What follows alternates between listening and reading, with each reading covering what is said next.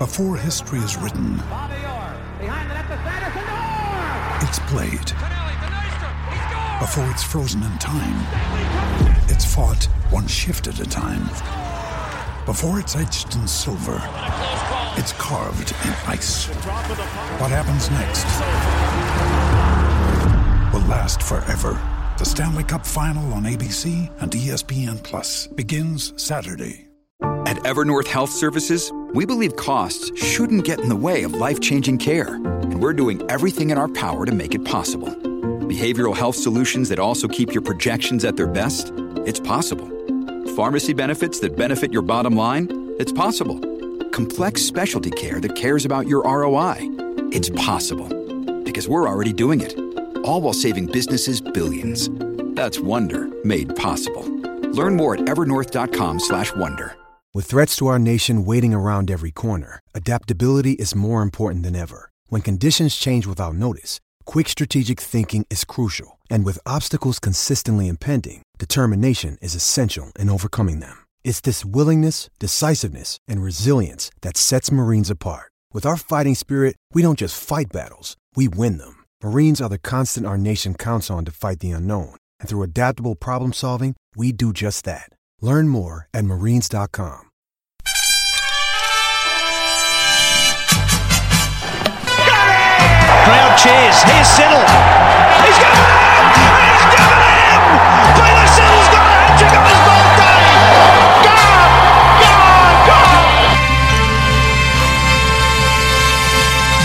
birthday! God! God! God! Hello, everybody. We are back again. You're listening to Two Sleeps and a Gully, and I'm joined by my good friend Glenn. Hello.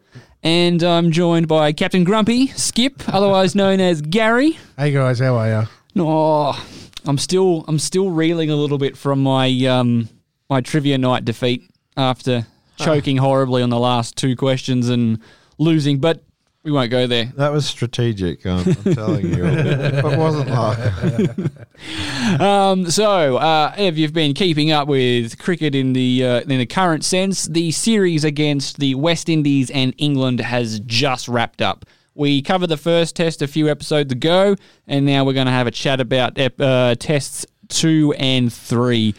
Do we have to? Uh, no, unfortunately, it's not the result that... Uh, The uh, employees at Two Slips in the Gully here were, were hoping for, but this is what we do, Glenn. Yep. We have to rise above it, and we'll have to talk about I mean, how well England played. You can't it's, live in the delusion where, uh, you know, the little bubble where West Indies were up one nil your whole life. I've um, I've organised the um, decontamination unit just outside the studio so we can scrub down after having to talk about uh, I, how well England played in that series, because they did. Yeah. Credit to the Poms. They, um, they were a class above for both the second and third test. They uh, yep. um, really got their act together, and they were...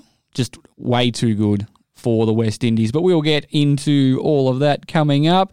How are you doing, Gary? Yeah, yeah, yeah. You know, striving on not watching cricket. It's all right. We'll be back next week. And, you know, we've got a whole other team that we can root for to beat England. But we'll talk about the first team that didn't quite get it done just after this.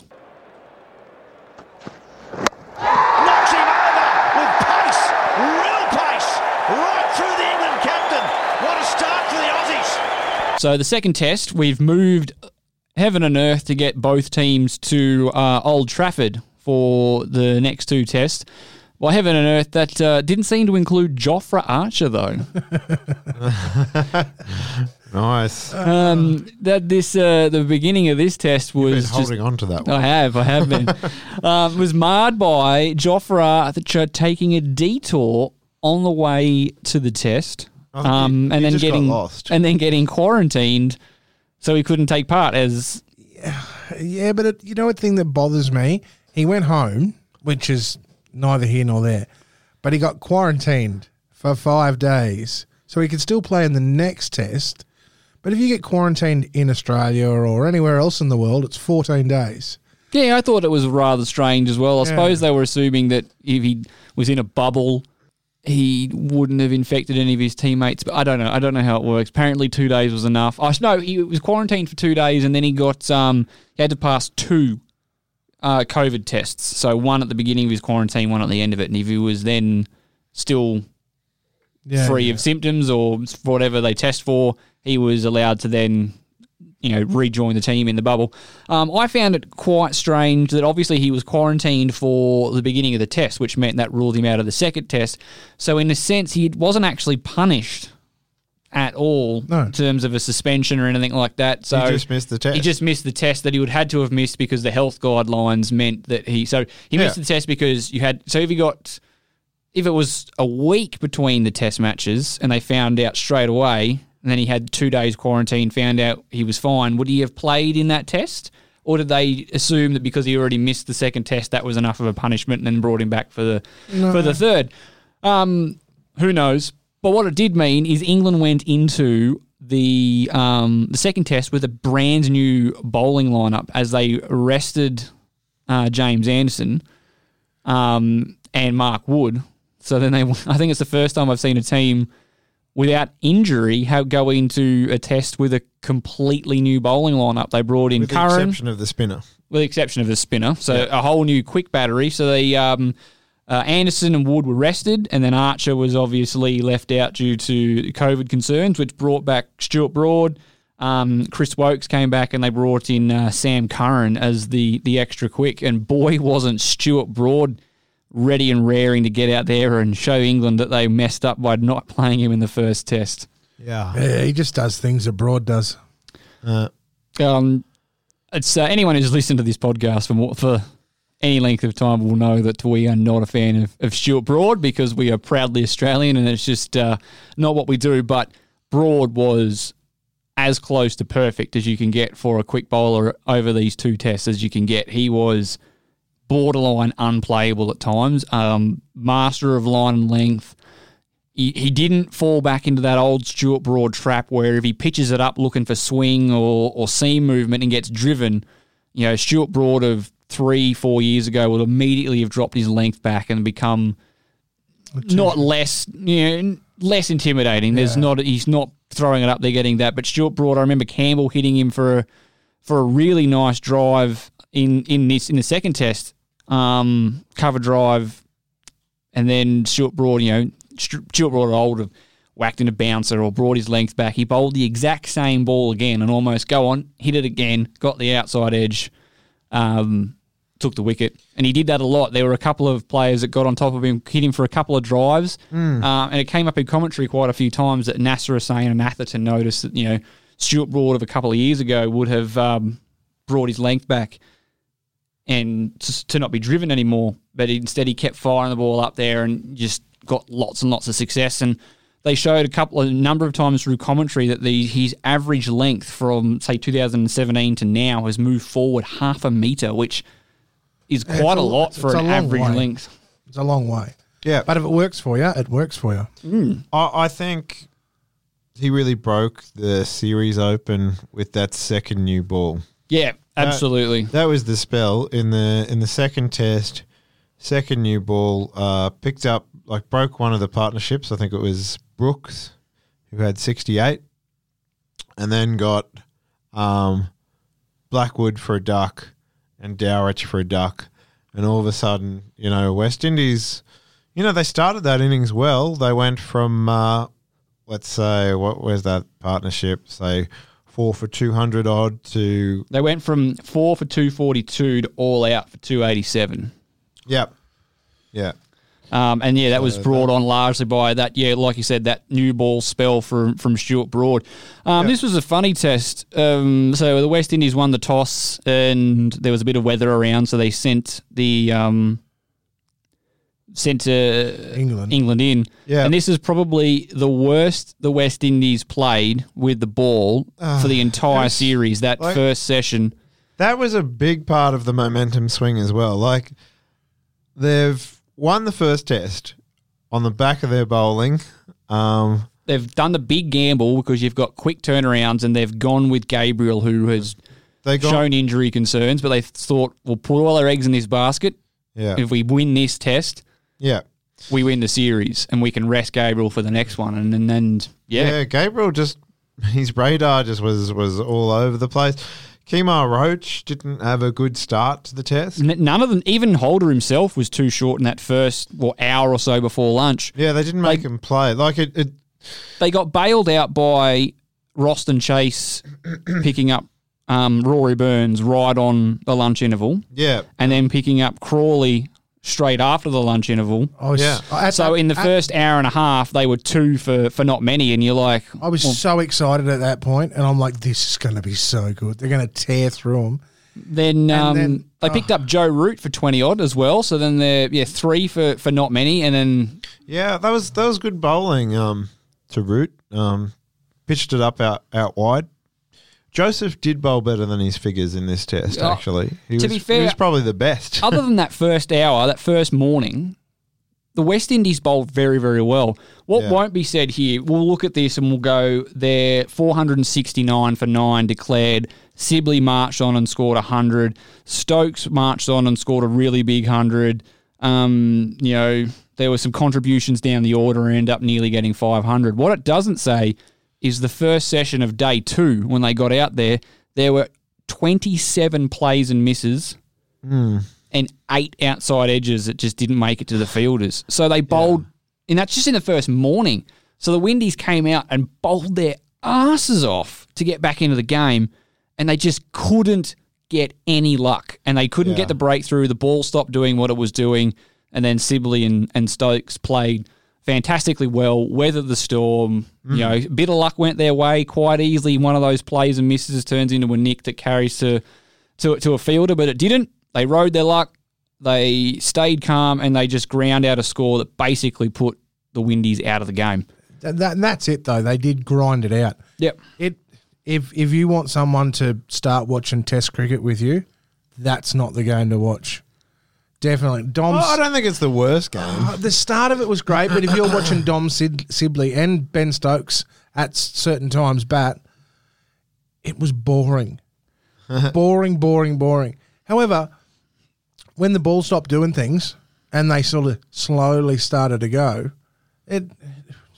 Well, I think that, I, I think the, that, I don't think that that embodies Test cricket in a way. I think it was disciplined bowling from the Windies as well. Like, uh, Butler came out and scored at a strike rate of fifty, and he's normally a dasher. Yeah. Ended up with forty off eighty balls in a time when England should have been pushing for a declaration. And so I, I think there was still, despite the fact they weren't getting any breakthroughs, the Windies were bowling well. Yeah. Um, they were bowling discipline. They weren't trying, they, they weren't letting the game get away from them in a sense. They were just throwing it away. They kept their discipline all through that first innings. Yeah. It's just, you know, their luck rode on that first mm. morning.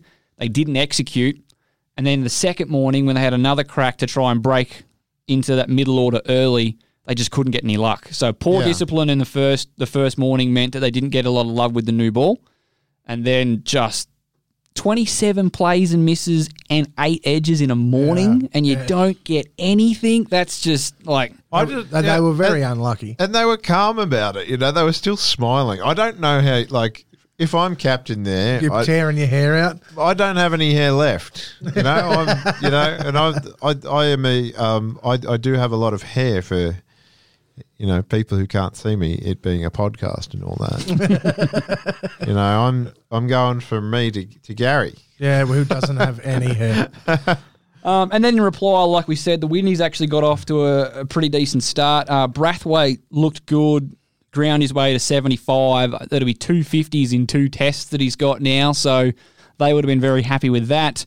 Um, Alzarri Joseph scored thirty as the night watchman. Actually looked pretty handy with the bat. Someone yeah. who, you know, is destined to be a number eight and not really be a liability. I don't think he's going to be an all-rounder by any stretch, but like Pat Cummins for us, he's not quite all-rounder level, but if he's going in there and batting with a batsman, you're not sort of like, oh, well, better farm him from the strike. This is a guy that looks like he can hold himself. Yeah. Um, Shai Hope was again disappointing. Hung around for seventy balls. Got himself out for twenty-five. Um, Shemar Brooks, again, looked really good with the bat. Um, and then that was the start of Stuart Broad's um, just yeah. terrorising them with the new ball. I, I think, yeah, they they batted well early. Um, and you can't really fault them for falling to Broads. I mean, The disappointing thing about this is they had the game with rain delays and how long England took to score their runs in the first innings. Yeah. They really had an opportunity to push for a draw.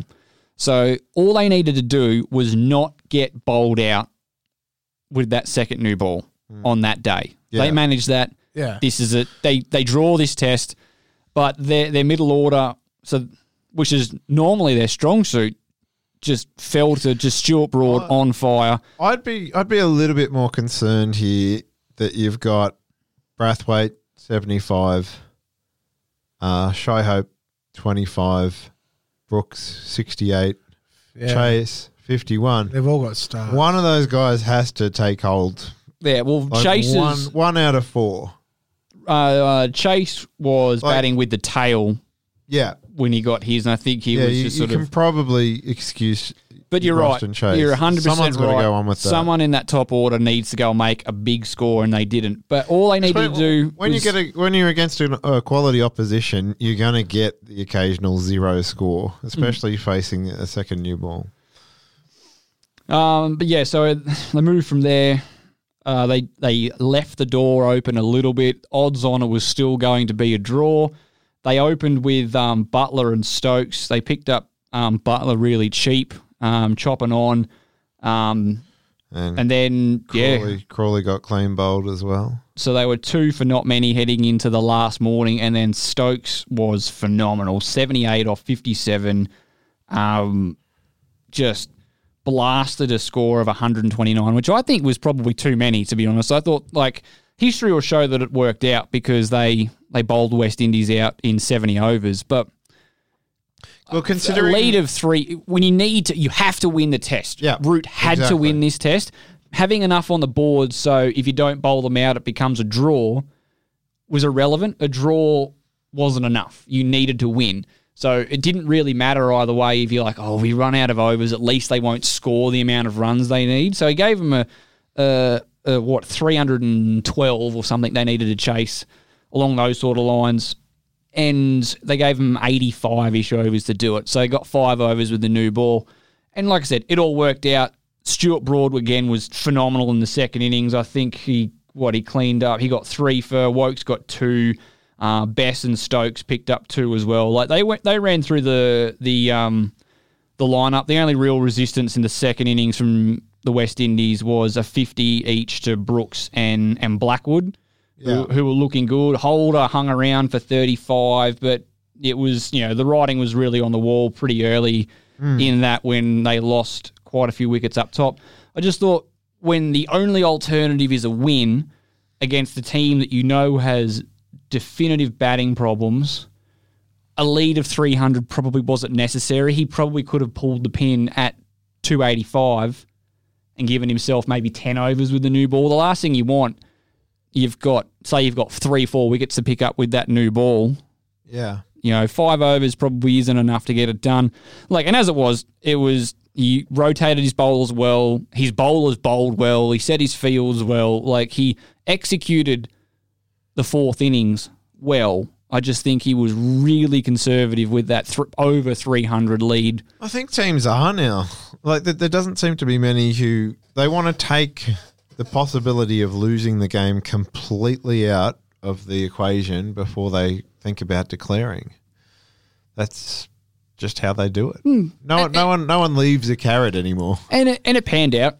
Like he got the job done. They did the did a fantastic job and, and got there. Yeah. Just um, I would have hated for. I suppose for you know to, you, you can. You can actually, would have loved what for the media would, would be like if Root, you know, declared, you know, two hundred ahead. Chucked him in and I think chased him down. I think I think Root probably would have got out of it more if he gave, say, two eighty. Yeah. And they had just a phenomenal run chase. You know, Blackwood went off again and they rallied and, and got the job done.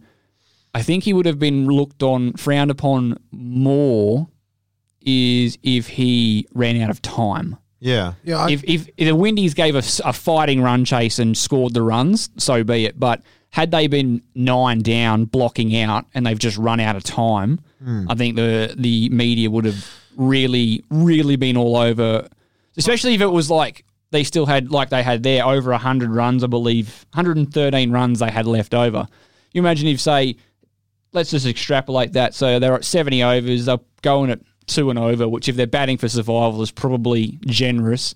So another fifteen-odd overs gets them to, what, two thirty?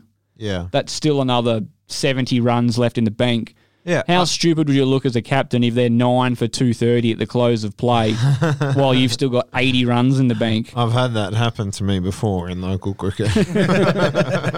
So, um, yeah, don't want to don't want to jump on him too much. I just I felt personally watching I, I that. I think that you was... hit it on the head before. I think um, the loss of the first test was still fresh in their brain and they're thinking, what if Blackwood just goes crazy again?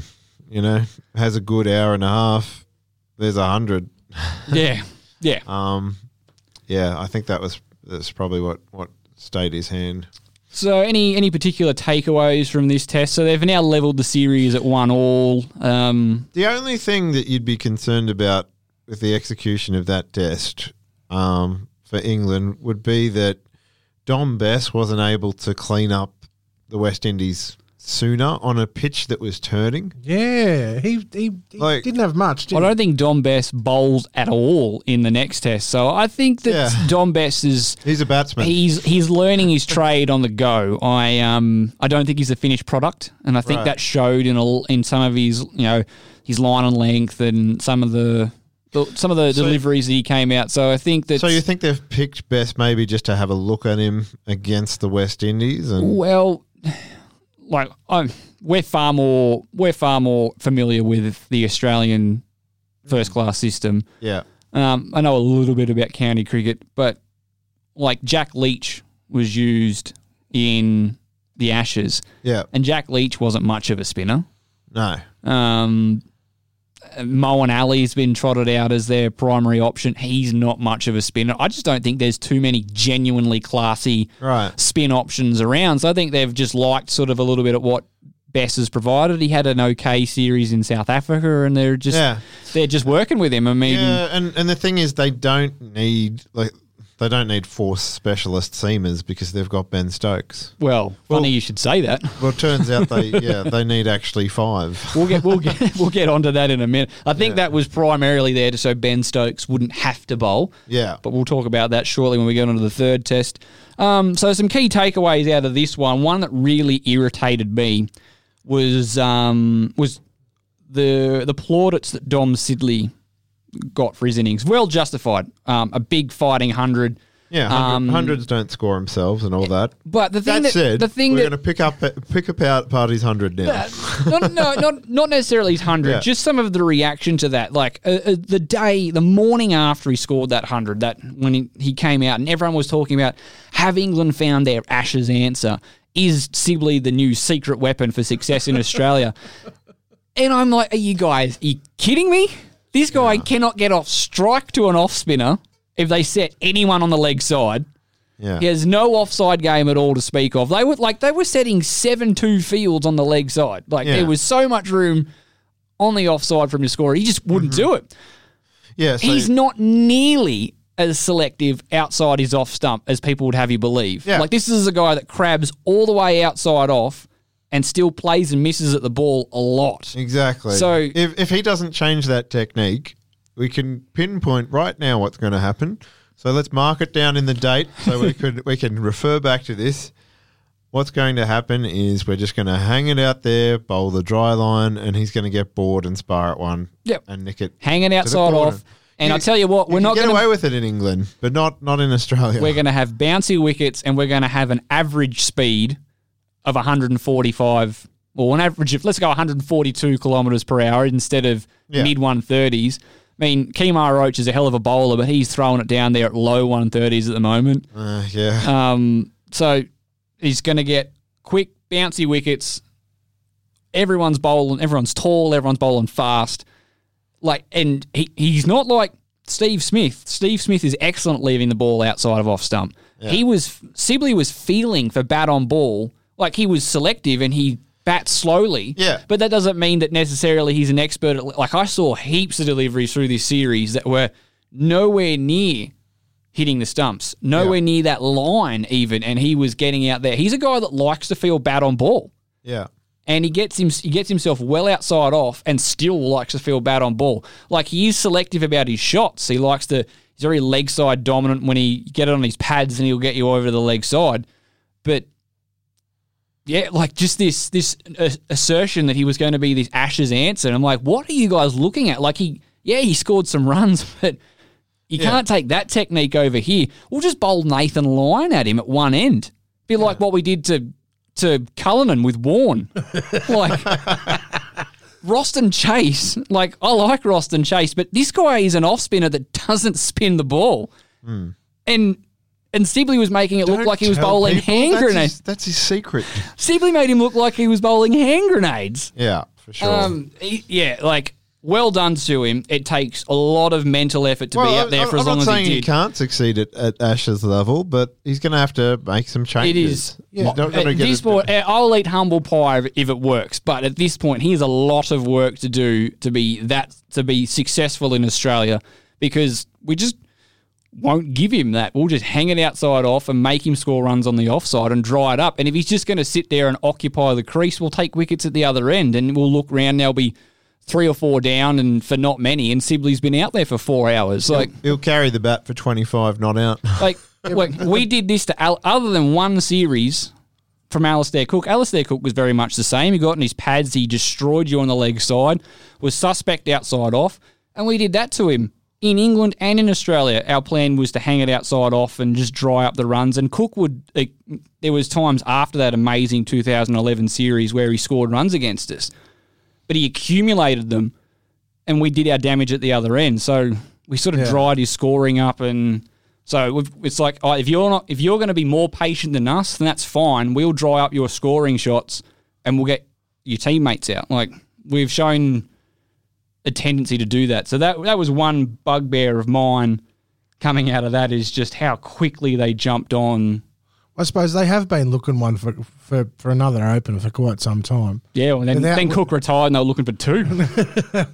Well, without much success. And I think Rory Burns, is he's, he's sort of kind of earned his spot after that series. He did really well. Sure. Again, Burns is another one that I got question marks over in Australia. We got yeah, him, yeah. we bounced him out like driving on the up at cover, or not at cover, at um, like gully and point and places like that. And that's only going to be more exposed. Yeah, he's only going to be more exposed to the short ball over here. So I still think that they've got two openers that are very, very suspect when you get change of conditions. That being said, mm. they did play well in um, Burns played relatively well in South Africa as well. Yeah. yeah. Um, which is similar conditions. So, you know. You could see improvement in this series as well. Yeah, um, yeah. Him playing off spin, he, he looked like a joke in the second test. Well, um, one thing that worries me about Burns is his release shot against off spin is obviously to, to stand up and cut the ball whenever there's any, any length. Yeah. But he cuts the ball with his weight going away from the ball. Yeah, he doesn't. So he stands control. up and. Yeah. So he cuts a lot in the air. So, again, that's another thing. On with Nathan Lyon extracting more bounce. That'll yeah. be something that he'll need to look out for if he's going to be well, the other backing one, away to play the shot, hitting the it in the one, air. The other one, I believe, is his, his sweep shot. That was what he used in the third test. And again, with the extra bounce from Nathan Lyon, he didn't a, yeah, he didn't look sh- he didn't look sure playing that sweep. That looked like that was something that he adjusted sort of mid series. So yeah, definitely.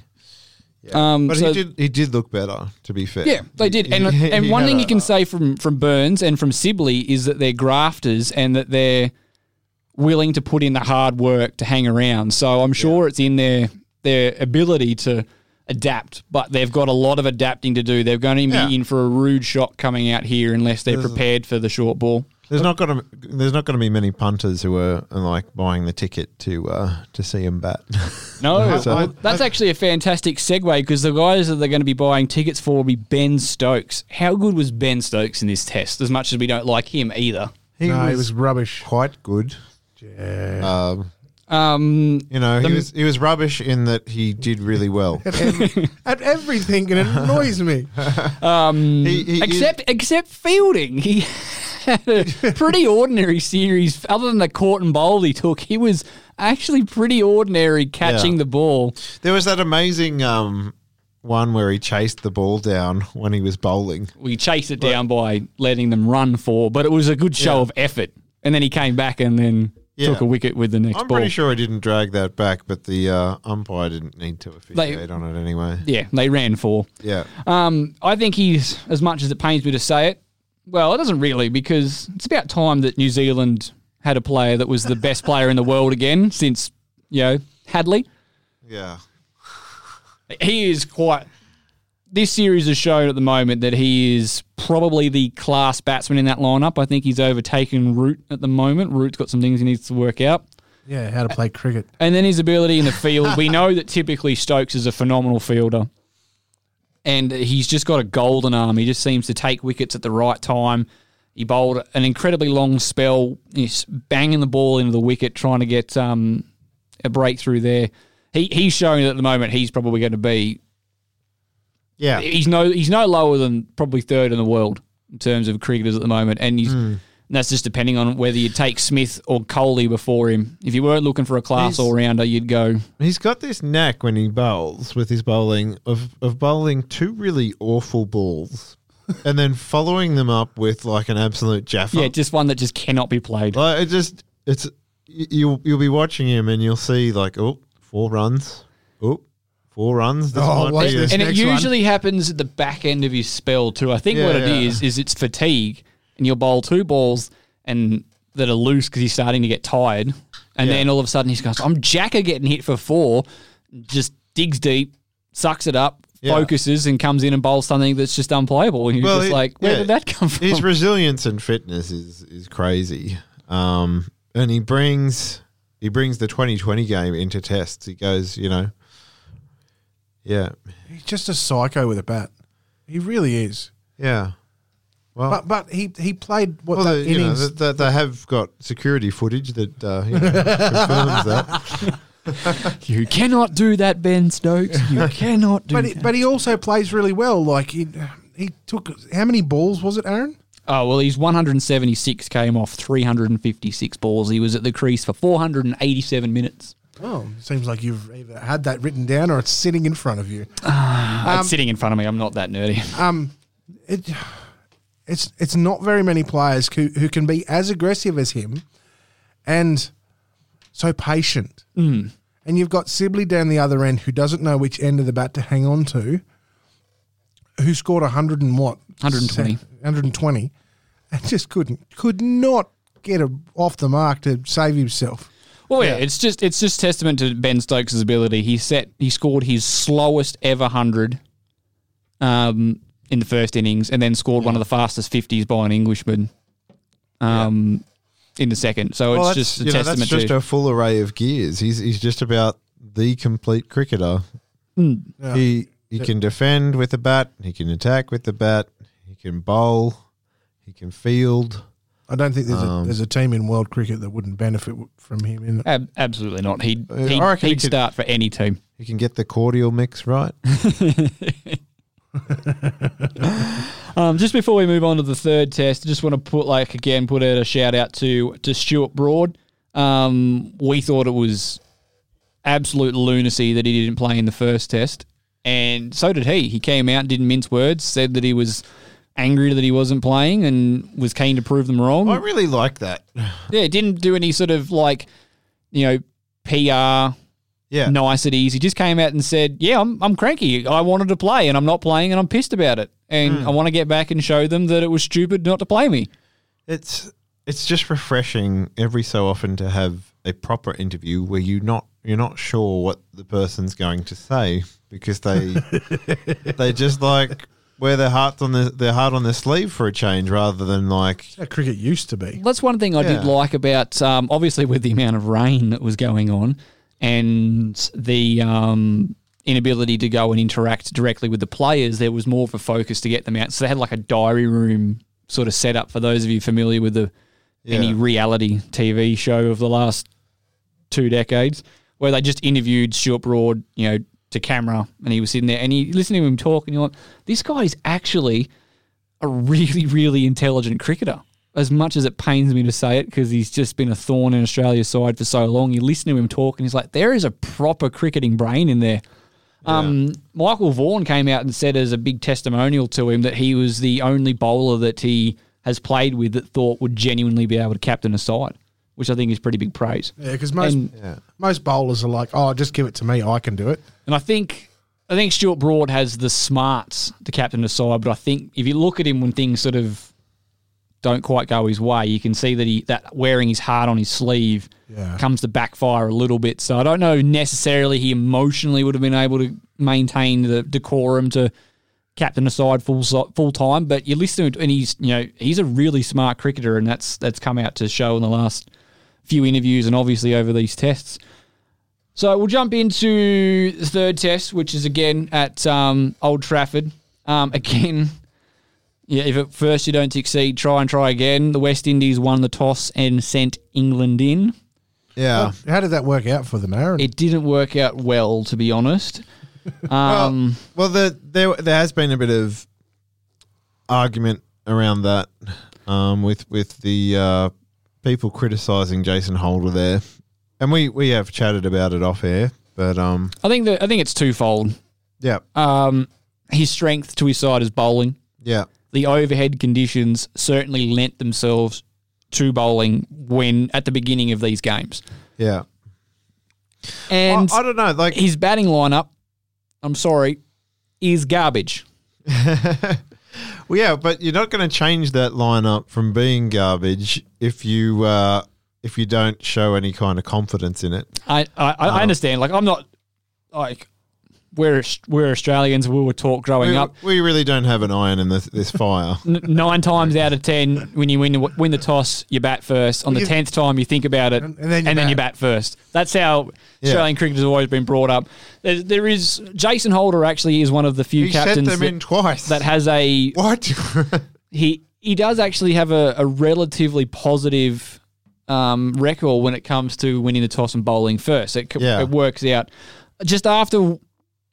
After losing the toss, after winning the toss and sending them in, and your bowler's bowling quite a lot yeah. in the second test and the first test, and there's such a short turnaround. And the other the thing rule is, of thumb should have been, like, dig in, give our bowlers a rest, guys. Like, it, it Gabriel's has, been on the field every day of that game. Yeah. It, it has nothing to do, though, like, with with what's happening on that day. When you're batting first, the reason you're doing it is because you don't want to bat last. Yeah. Essentially. And also, in that third test, they've brought in a, well, is he a specialist spinner? Well, allegedly. Hey, yeah. Be nice. I was so yeah. excited when I saw him in the team list. Yeah. Um, uh, so, Ra- Rakeem Cornwall. Um, yeah, so he was brought in at the expense of um, Alzarri Joseph. We didn't actually cover that. So, yeah, so he was brought in at the expense of Alzarri Joseph.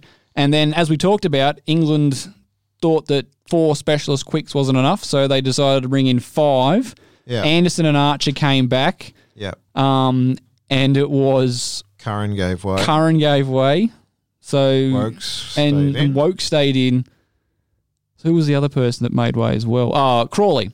Yeah. So they had a lineup of um, Burns, Sibley, Root, Stokes, Pope, Butler, and then Woakes, Bess, Archer, Broad, and Anderson. So they had potentially five specialist quicks. And as it turned out, I don't think that the spinner or Stokes was used in just having a look. Yeah, so Bess and Stokes didn't bowl a single over in this test. So they were specialist batsmen. So they were specialist batsmen. That's okay for Stokes, but Bess, he's batting at eight and not bowling. Or um, did he bat at seven? Uh, no, he batted at, batted at eight. Oh, he's he's he's building pressure he and batted, he's fielding with his fearsome sledging. He batted behind Woakes. Yeah. Um. Yeah, like I can see where Holder was coming from. He doesn't have any faith in his batsman, and he figures if I get this right, I could have England yeah. a whole lot down for not many. They're playing a bunch of bowlers, and then I can take the ascendancy of the game because England have got a below par score. Yeah, he's he's and trying it, to trying to structure it exactly like the first test. And it nearly worked. He picked up Sibley really cheap. They got Root run out really cheap. They picked up Stokes for twenty. Like, these must yeah. be thinking to himself, this is fantastic. This is working. I'm, I've got it. And then Butler and Pope got together and put on a massive partnership, which got them to about two thirty, two forty odd.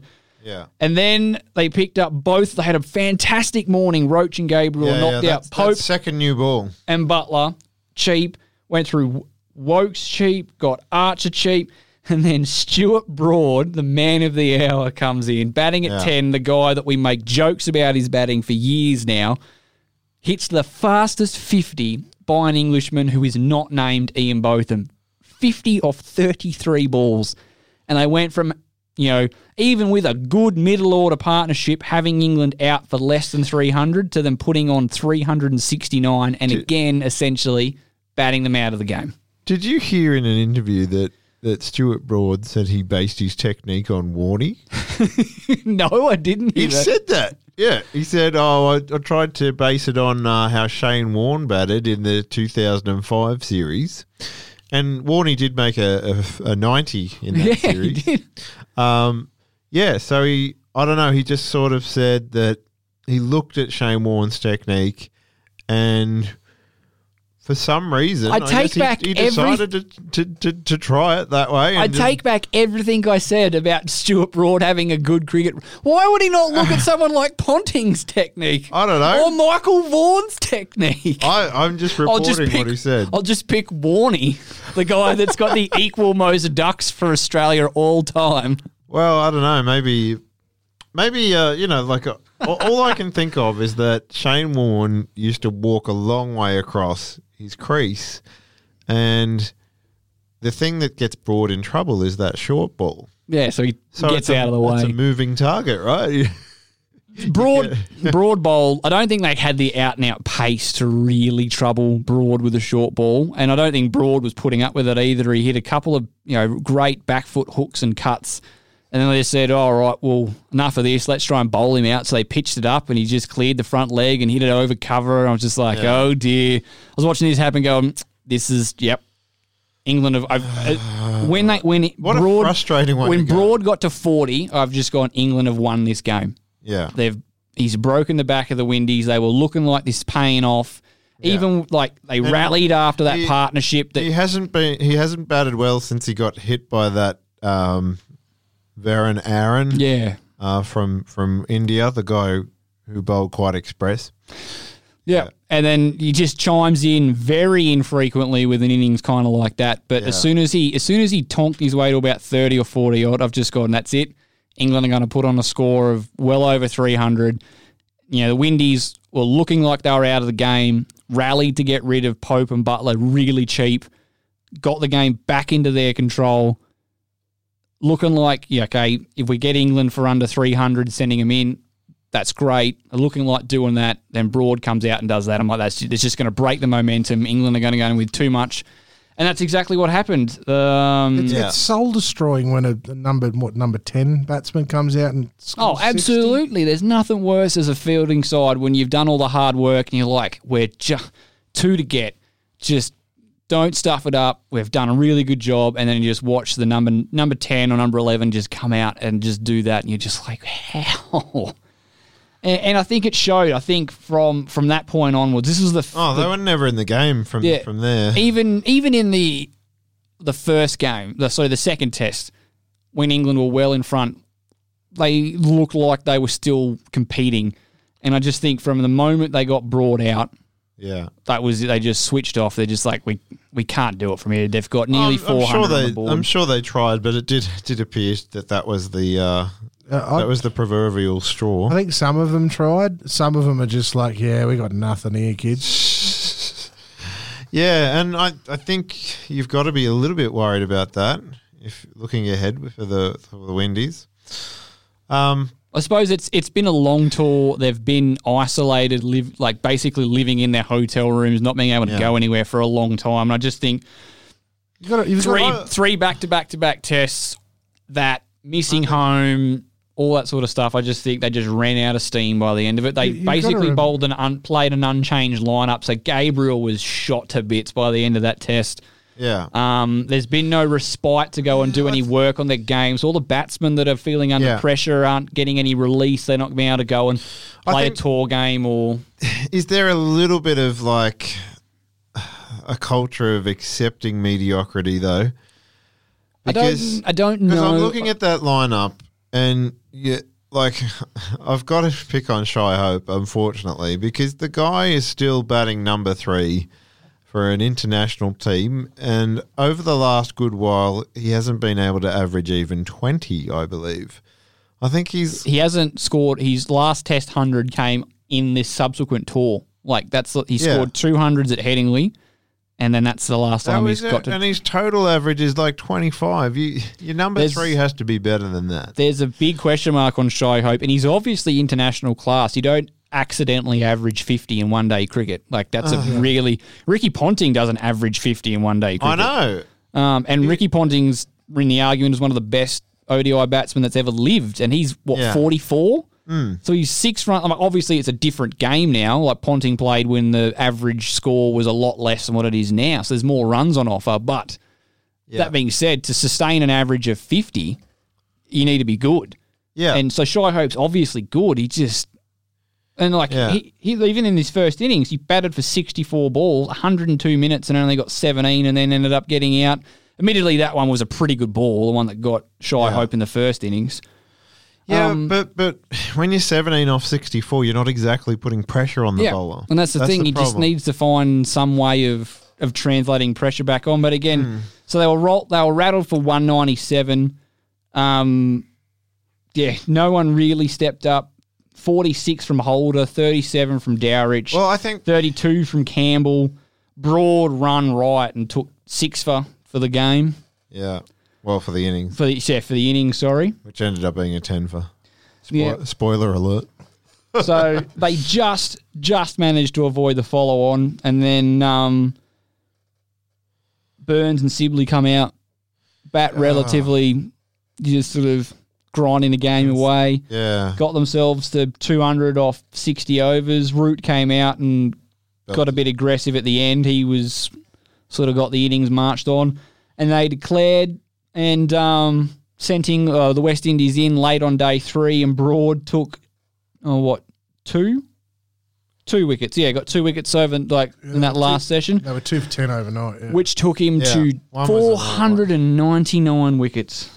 Yeah, yep. But he's also played seven thousand test matches. and, I, and I think that is a feat in itself. Like, yeah, obviously, I'm not suggesting... Like, he will overtake McGrath.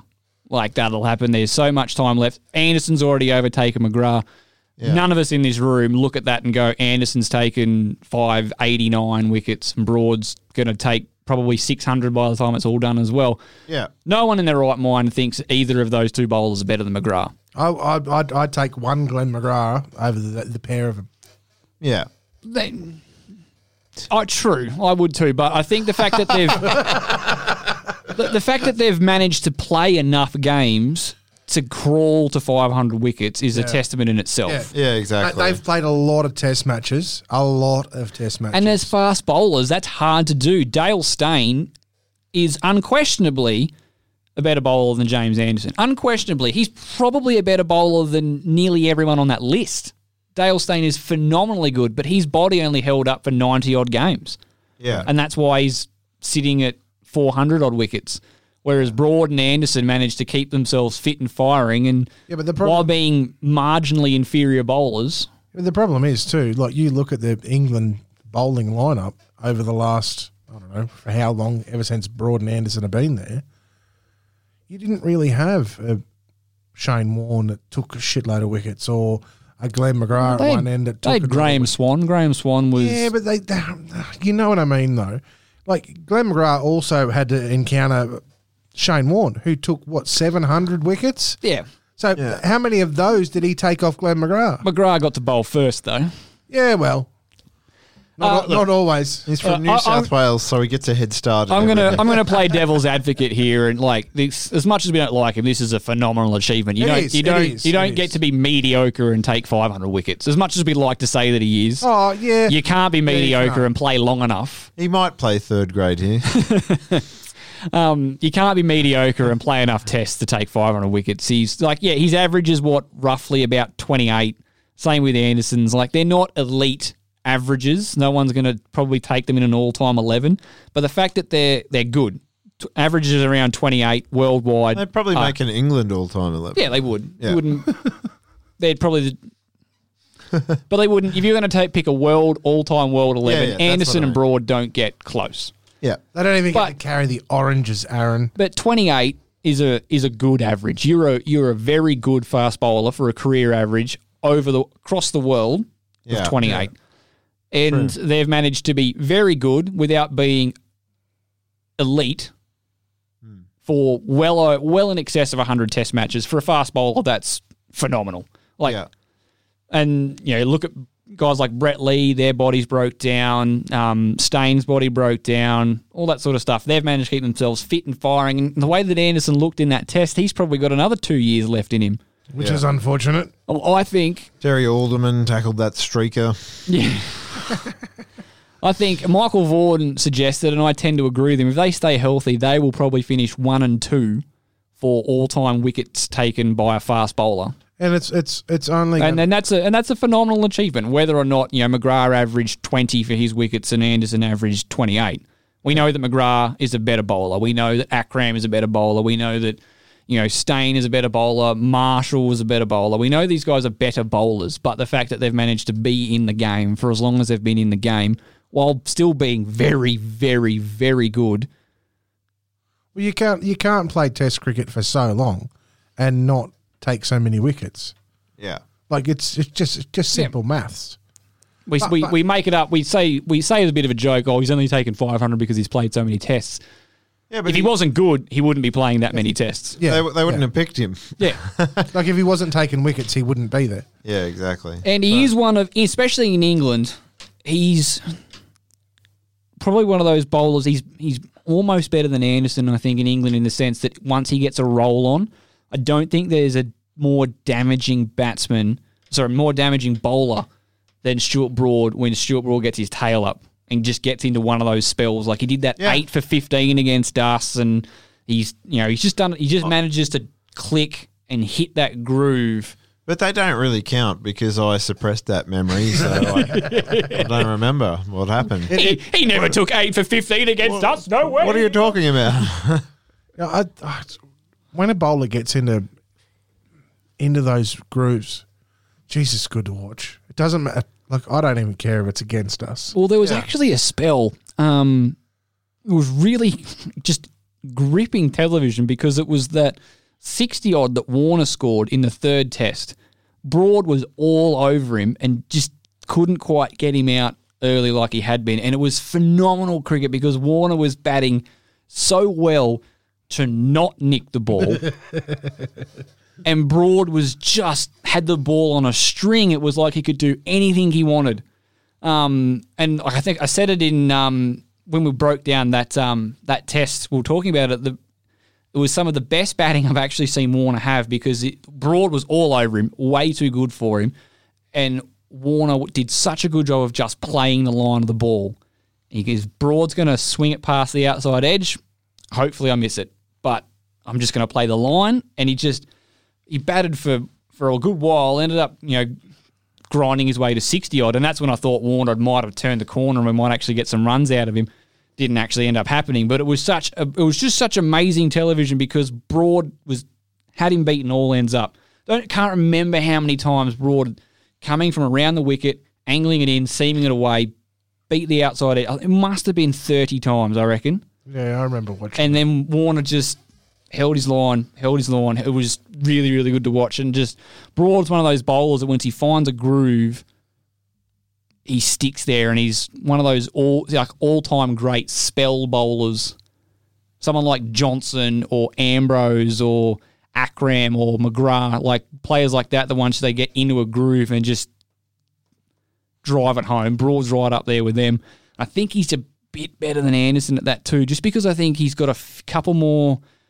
strings to his bow with his height, and he's able to get yeah. more bounce than Anderson does.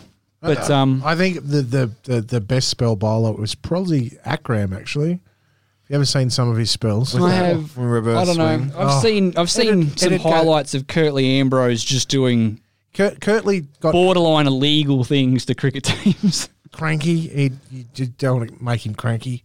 Yeah. But Akram, man, if he got on, it, it didn't matter who you were. No. He'd swing yeah. it both ways. Unless it was Martin start. Crowe. Oh. Yeah. But anyway, yeah, spell bowling. It's really um, good. Bit of nostalgia there. So just cycling back to the test a little bit. So, yeah, there wasn't really much to talk about for this one. England were well on top early. Um, sent him in. West Indies had to bat basically a day um, with rain delays and got knocked out in thirty-seven overs. Um, it was a sad day for Test cricket.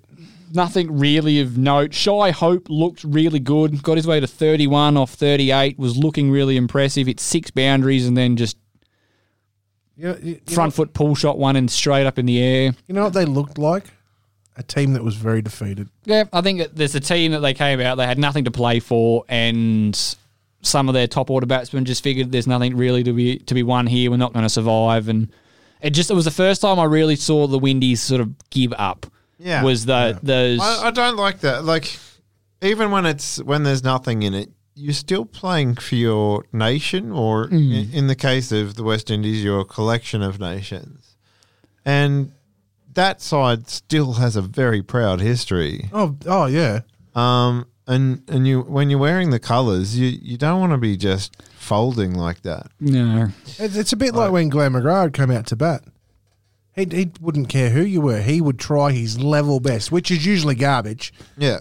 But that, that was his wicket, and he was so proud of it, and he'd hate getting out. But well, that was not so much doing it for national pride. He genuinely thought he was a good batsman. Yeah, but there's still genuine pride. I know. When, when when when he was down one end and Steve Waugh was up the other end, and, and Steve Waugh scored one hundred, and Glenn McGrath was down the other end, like that, you can't tell me he felt like that was his one hundred. Yeah. But, yeah, yeah it's, it's, it's pretty pride. Much, yeah. Never, ever give up. It doesn't matter what happens. Yeah. Mm. I think I think that they just they just ran out of puff at yeah. the end of that series. They've been yeah, living in living in isolation for so long. Yeah. They've been well beaten, visibly tired, visibly tired. Just nothing to play for, like on a hiding to nothing. And I just yeah, I think there is there's positives there. I think Phil Simmons prepared them very very well. They were on the mark in the first test, but they just ran out of steam from um, playing a side that probably is, made a selection mishap going. With um, Cornwall, I don't think he, he was offered very little with bat yeah. and ball. To be honest, he was he was tight enough, I suppose, but didn't made, really. It made me sad. Roston Chase looked more dangerous with the ball. Do anything? Um, um, yeah, he was a good fielder. I, I, I think they could probably. He try dropped. And, he actually dropped a pretty straightforward one at slip. He took a screamer yeah. and then dropped. Yeah. Before that, he dropped one that was really straightforward as he, well. He was lucky. You got got him out next ball. Um, there were some bright spots. Um, I think Blackwood, yeah, like his stats may not show it, but I think he batted incredibly smartly in that last day. He's like he was the last wicket to go. Well, um, he, he wouldn't have been in their initial eleven either. They wouldn't have been expecting yeah, that much. That's one thing we've got to remember. There was a couple of players that probably would have been in that batting lineup that um, made themselves unavailable to mm. because of the COVID concerns. You got to think about that too. So it's not, it's an under-strength West Indies team. Mm. Yeah, that went to England and got punished. So oh. someone like uh, probably Darren Bravo probably would have ended up in that top order somewhere, I would imagine, which meant that maybe Shai Hope comes lower down the order and is not as exposed to the moving ball as much. I don't know. But um, Shemar Brooks looks good. He looks pretty solid there. I think he just got done by some really good bowling, and there wasn't obvious anything obvious wrong with the way that he batted. Yeah. Um, you know, Blackwood's shown that he's not just the one-trick pony. He, like... Mm. Probably regrets the two deliveries that he drove straight at James Anderson in the first test, but other than like he yeah. he uh, applied himself, he got done. He didn't quite make the most of his time, but at least he was getting done by good deliveries as opposed to being stupid. So yeah, I, I think, think he's worth persisting with. I think Kraigg Brathwaite probably uh, turned the corner with his form a little bit too. They'd be loving the fact that Brathwaite finally got some runs. They would like to see him knuckle. He's got to, he's got to score hundreds essentially at the top of that order. He can't yeah. have too many innings where he gets dug in and then gets out in the in he the fifties and sixties and seventies. He has to consider himself, I think, the leader of that that batting lineup.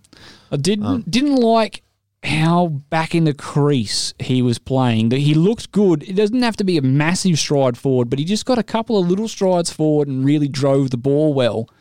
And that was yeah. when he was playing at his best. And just far too often he just kept getting trapped on the crease, which is how Broad got him out for his five under the wicket. Just got yeah. trapped at the crease, got squared up, and got wrapped on the back pad.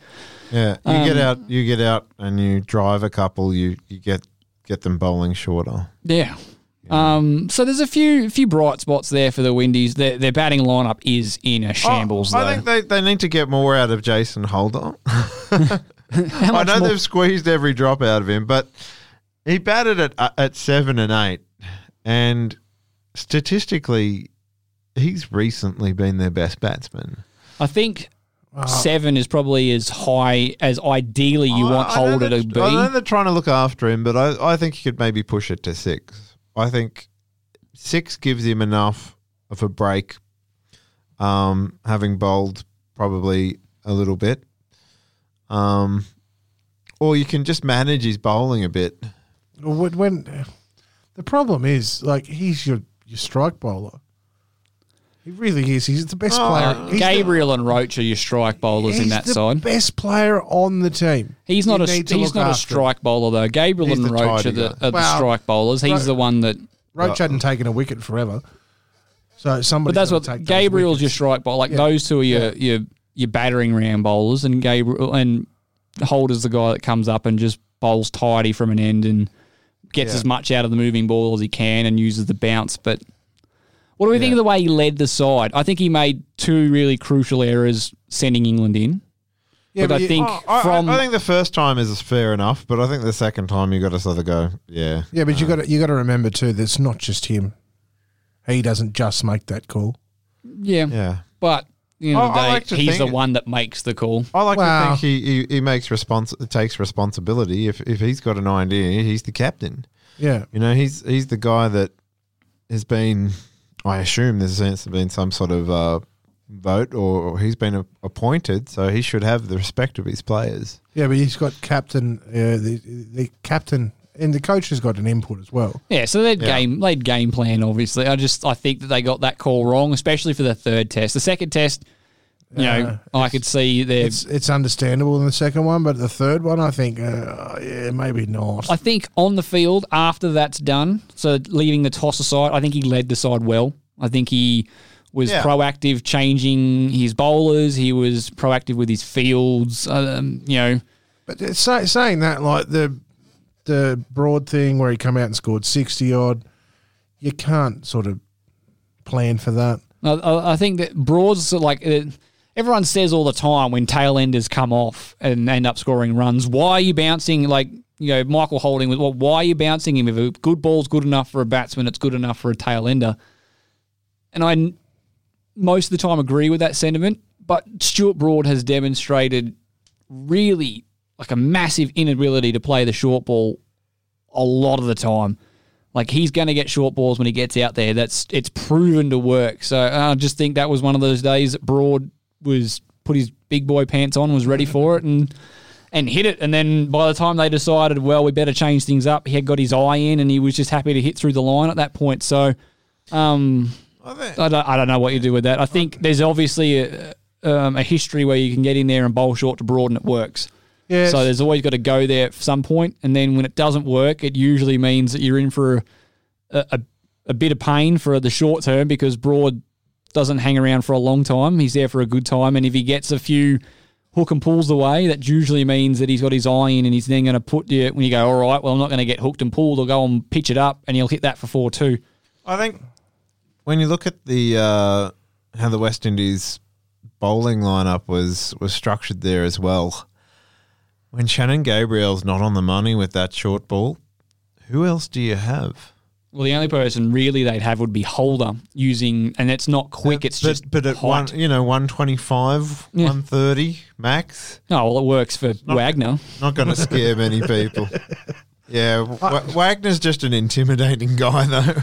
I, I, I think they were very unlucky that a lot of decisions go sort of not um, not against. I don't. Them, I don't think they were unlucky. I think, but England, not their way. England played. England were the.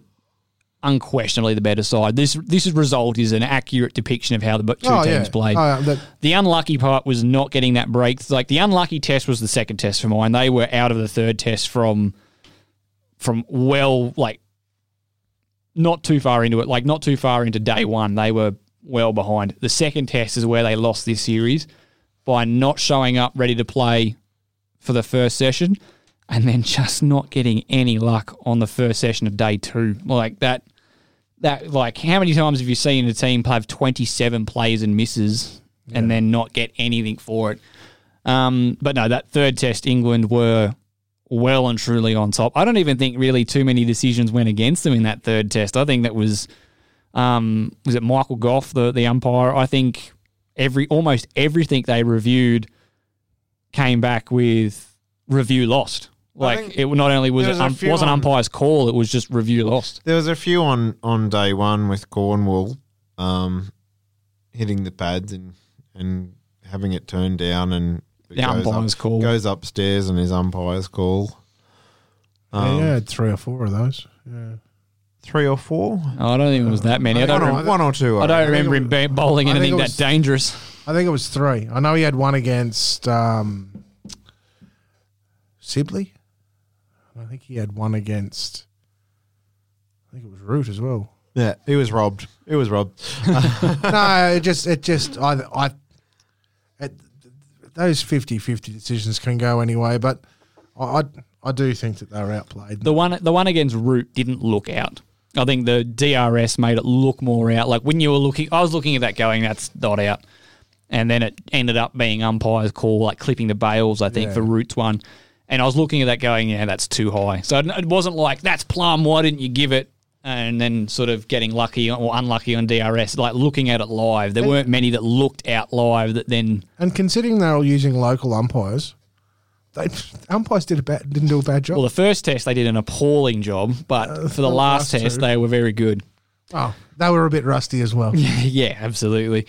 Yeah. So where to from here? England have a test series starting next week against Pakistan, which I am very excited about, which means I get to take off my maroon-coloured cap and put on my green one. Go Pakistan. Yeah. I don't know if I can do that.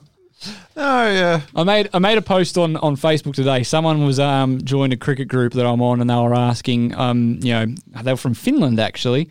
And Finnish cricket. Finnish cricket. The, the next the next sensation. And he's like, I don't know who to go for. I'm fifty-fifty. I'm a true neutral. I'd probably lean towards Pakistan, maybe fifty-one forty-nine. You know, who should I go for? And I just said to him, mate, um, if you're a true neutral, go for Pakistan because Pakistan are the underdogs and it's always more fun as a neutral to go for the side that is less likely to win. Like, that was my reasoning. I said, I'm going for Pakistan, however, because I'm Australian and it's physically impossible for me to go for England unless they're playing India. And did he understand that? Uh, I I don't know. He gave me a like a like on it. And, but but that's my reasoning. It's like, if you, if you have no vested interest, support Pakistan because they're the underdogs. If you're I wonder if like me and an Australian, just do it because it's England and go I, for Pakistan. I love you, Azza, and... W- I know things about you that not many people do. What, the fact that my mother's English? Well, there was there was there was three people in this room, and there's only one of us that can play for England. Still, doesn't change the fact that I'll go for England when they play India, and that's probably about it. Yeah, but who are you going to go for? For who are you going to go for when India play anyone? The other team. Exactly right. um, so yeah, so I, I think England are going to be too good. Like, yeah, I, I, my McGrath-like assumptions that the Windies were going to get up were obviously found out. Yeah, they, they were too good. I, call, way, I called a two nil victory to the Windies, which was very much Glenn McGrath calling five nil. But um, can I just say, it's never felt worse being right. You called two one England. I did. Um. I, I think Pakistan have a very similar kind of side to West Indies in that they have a very strong bowling are, attack. Are very good uh, on their day and very bad when they, they're not having a good day. I think the key to this series will be Babar Azam because yeah. that's the one thing the Windies were really lacking is a genuine test, like quality test batsman, like yeah. classy elite test batsman. Um, and there's quite a few times that that series could have gone a different way if they just managed to build just one more partnership. Yeah. Um, it'd be interesting to see if Pakistan can go in and bat first and put four fifty on the board. on on the back of like a, a, a really good Azam. Well, the first innings. the first test is going to be at Old Trafford, and you've got to imagine after playing ten days of cricket on it in fourteen that it's going to be, you yep. know, a little worse for wear. Yep. Um. So he's got a he's got a quite a job to do to get that back up and running. So you yep. know that might be a little bit of a wicket that maybe doesn't quite have enough in it, or it could go the other way and he could soup it up and it'll be an absolute minefield for swing bowling, which sort of plays into Pakistan's strength as well. They've got a fairly handy um, bowling attack. However, the last two tests are back at um, Southampton, yeah, which, as we saw in the first test, didn't offer a heap with the ball. So if they play out something like that, it could be one that might play into Pakistan's hands a little more, having a yeah. probably a more um, internationally acclaimed batting lineup with that Babar Azam in the middle and Asad Shafiq, who is a is a quality test batsman as well, and they've um, and Azhar Ali and people like that at the top. He's got the technique for England, doesn't he, really? Mm. Leaves the ball well. I do think that, in all honesty, it's probably going to end up being the same. I think it's probably going to be two one to England, but I am hoping for a massive result where Pakistan wins two nil. Do they have young, that young uh, Express Quick in their squad? Um, I am not one hundred percent sure. Um, time. The, just, the guy just, who took his first wicket and it was a no ball, that guy? Yeah, Nasim Shah. Nasim uh, Shah, that's it. That was disappointing. And they would have Yasir Shah as well, I imagine.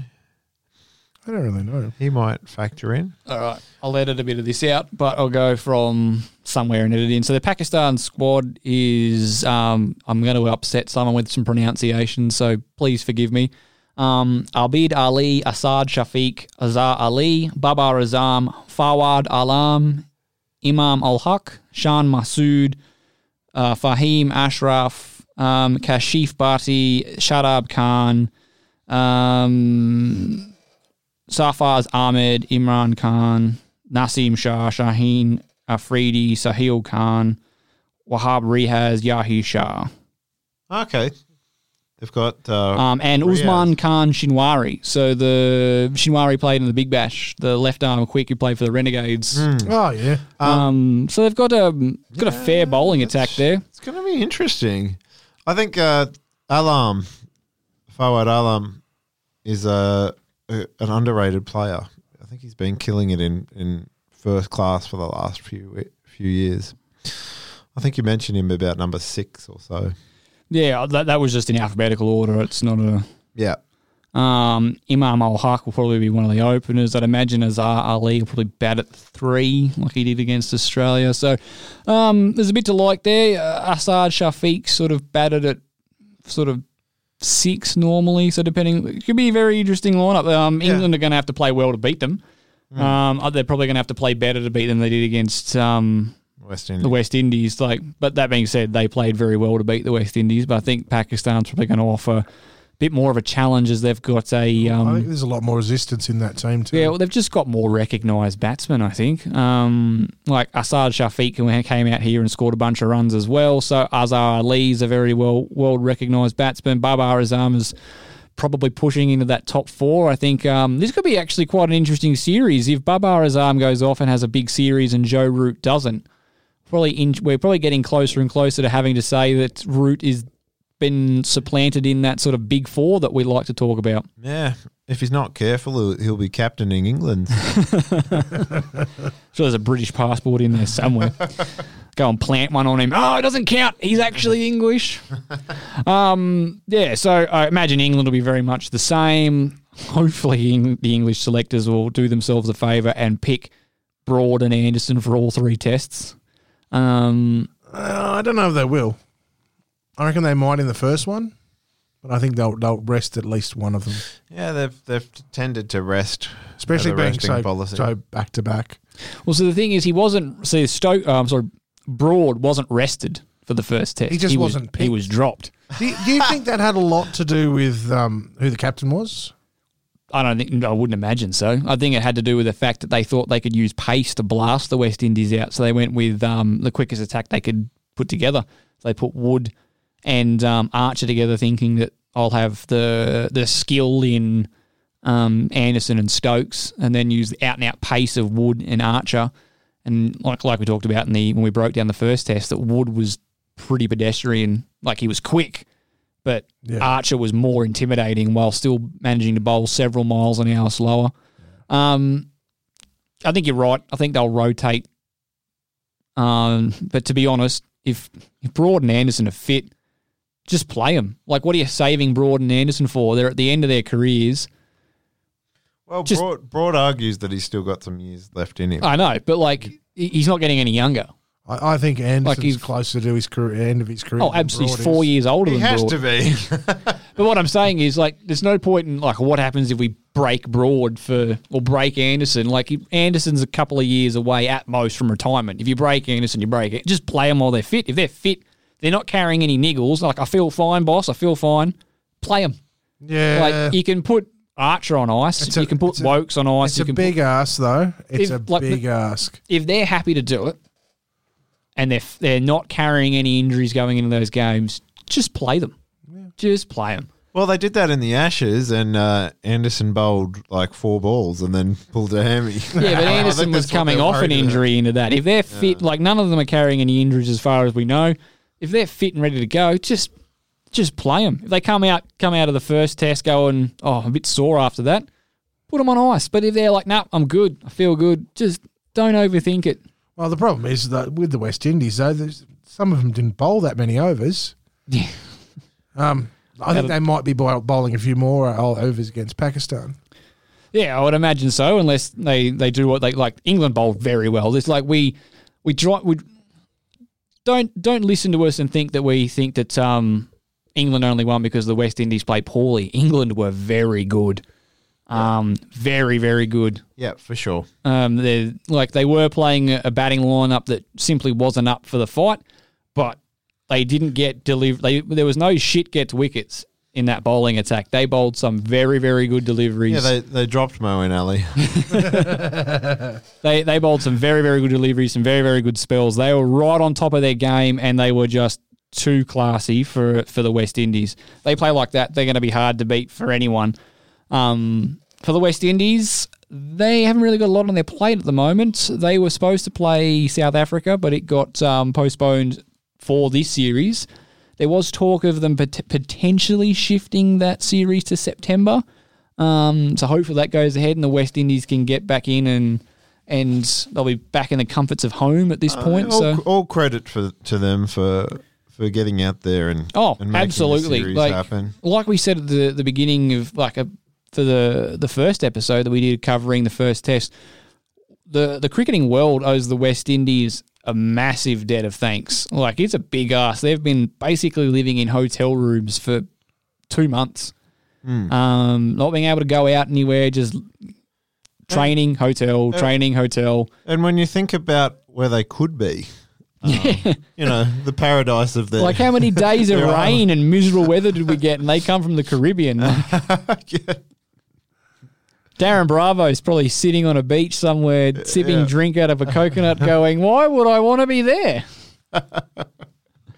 Yeah. Um, he's the smart one. I do know that Jason Holder is, um, like, you know, they thank Jason Holder and all that for bringing his team out there, and he's responded with, you know, maybe England can then book a tour to come out, return the favour, because the Windies will need a, you know, an injection of if, cash into their economy for their um for their, their cricket board, so fill their coffers up by actually having someone go out to there. So hopefully, um the I C C and the respective cricket boards across the world actually get their acts together. And if there was a tour to the West Indies planned somewhere in there, they get that worked out. So hopefully they find a way to to fit that South African tour in and whatever health concerns need to be addressed to, to make that happen, then the that the West Indies and the I C C and that can work together to actually make...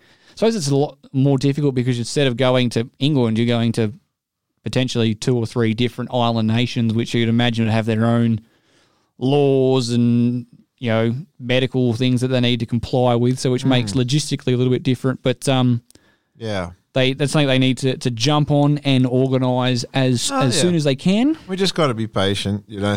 This kind of everything is just happening slower. Yeah, I think in across the board in well, everything. The, the world's a different place at the moment, unfortunately. Yeah. Um, I don't know how closely you guys are paying attention, but I am just going to leave off with this because it's obviously going to be a phenomenal trivia question in the next few years. All right. Who did James Anderson take for his five hundredth Test wicket? Well, Babar Azam, hopefully. James Anderson, who's currently on five hundred eighty Test wickets. What? Oh, I thought you said you... Fi- Who did James Anderson take with his five hundredth? It happened oh, okay. before now. It wasn't. Oh. It wasn't George Bailey. um, was it an Australian? No, okay. It was a West Indian. Oh, Chris Gayle. No. Was it Jason Holder? No. All right, let me ask a different question. Who did Chris Bro- Stuart Broad get for his five hundredth wicket? I don't know. I didn't watch the last day. Oh, you guys are useless. um, Stuart on, no, Broad. You, you told me. You told me. You told me. It was an opener. Uh, uh, it was it was Kraigg Brathwaite.